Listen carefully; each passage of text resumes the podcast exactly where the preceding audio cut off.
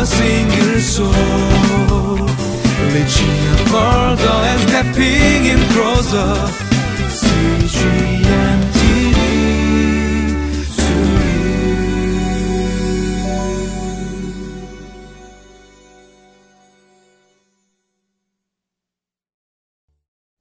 Welcome to Living Life. When you're confronted with a problem uh, and it seems too overwhelming for you, do you try to figure it out through your own efforts? Uh, you, you know, it's kind of like when you, uh, you know, get a new Christmas gift, electronic gift, and you know, you're trying to, or you're trying to put it together, and at the end of putting together, there's still some extra screws that maybe are things that you weren't able to actually put in the gift. You try to figure it out through your own efforts, or do you call upon somebody who's wiser and more knowledgeable, uh, so that you can rely upon them rather than through your own efforts?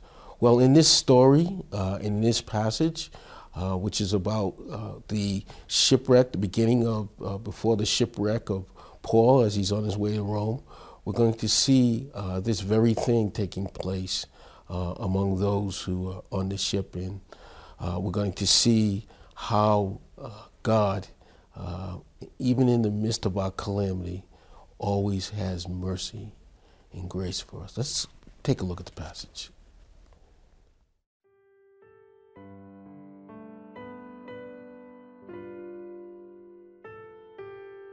Acts chapter 27, verses 13 through 26. When a gentle south wind began to blow, they saw their opportunity, so they weighed anchor and sailed along the shore of Crete. Before very long, a wind of hurricane force called the Northeaster swept down from the island. The ship was caught by the storm and could not head into the wind, so we gave way to it and were driven along.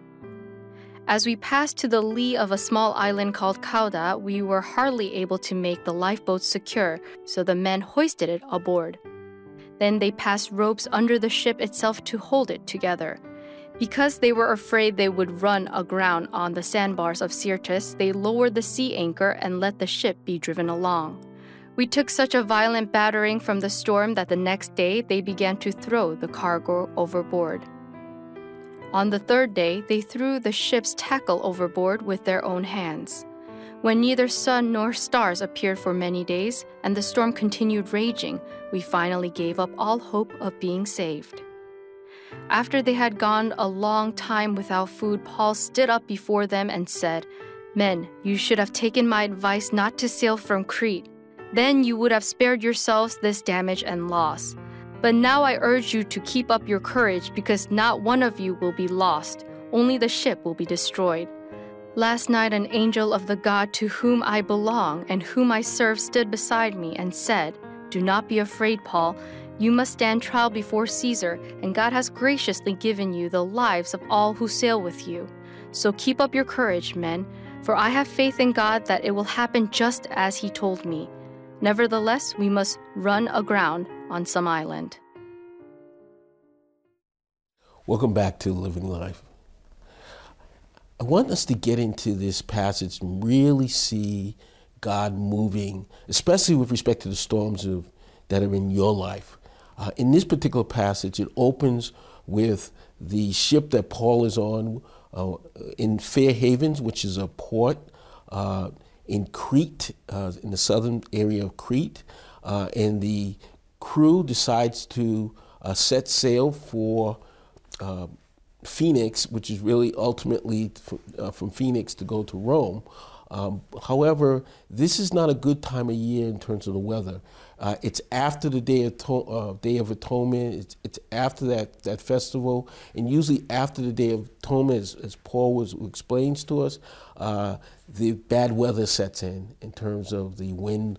Uh, the winds are really uncertain, uh, and it's not a good time for ships. Ships should be docking at this time of year, but they decide to go anyway. Maybe it was because uh, on this ship there was grain on this ship that was uh, slated to go to Rome.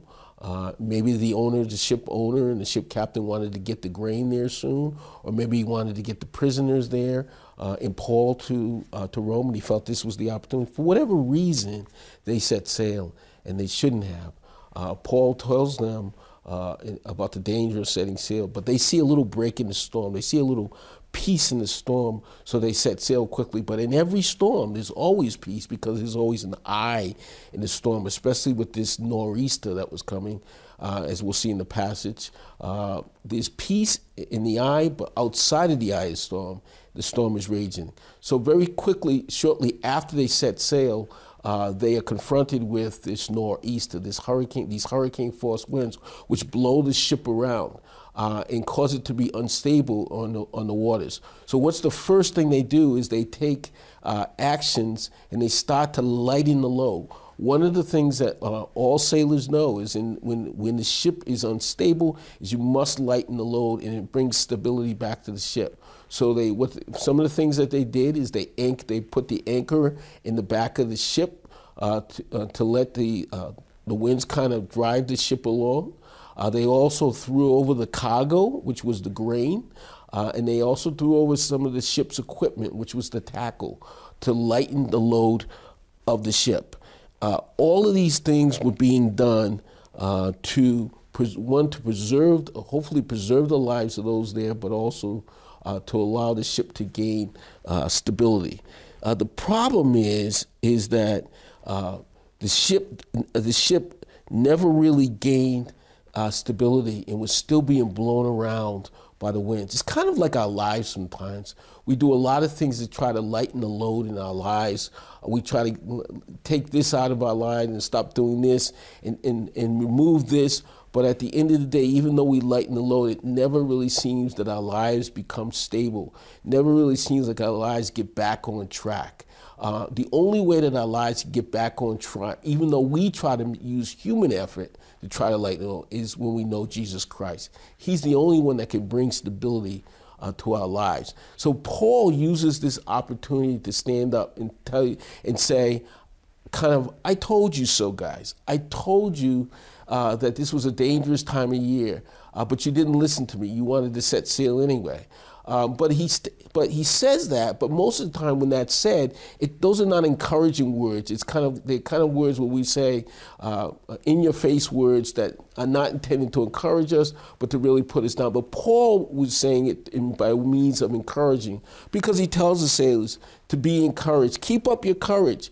And he says that an angel, God sent an angel to talk to me last night, and he says that not one life will be lost and that you know we would we're going to run aground on an island somewhere, but your lives will be preserved. Now it was interesting. Paul talks about this angel uh, in to the Romans and uh, to to those on the ship, and he says this angel also told him that he would stand trial in Rome, so he would make it, but also those with him would make it would make it as well, and they would not lose their lives. The ship will be lost. Obviously, the cargo is lost, but everyone will lives will be preserved. Do you know this is so interesting?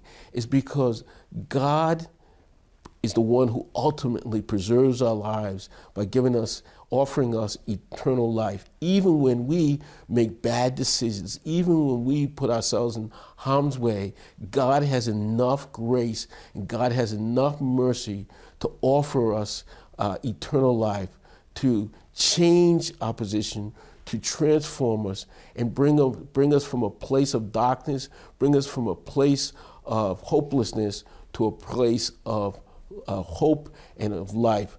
Remember, Paul stood up, the, this passage tells us that Paul stood up when the men were without hope. After doing all they can do, and then after the sun and the stars were no longer visible, it says that they lost all hope. But what Paul was doing, and through God, is he was restoring hope to them that even though they did not have a visible sign, even though they couldn't navigate anymore, even though they didn't know where they were going, they still had hope in God. The point is, is that we walk by faith and not by sight.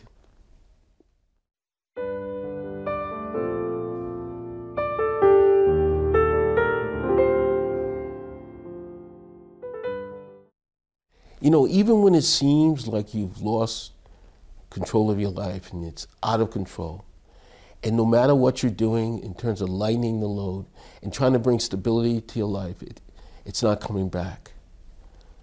Well, this passage offers hope for you today in that Jesus Christ is the one who could stabilize your life and bring hope back to you again when with your hopelessness.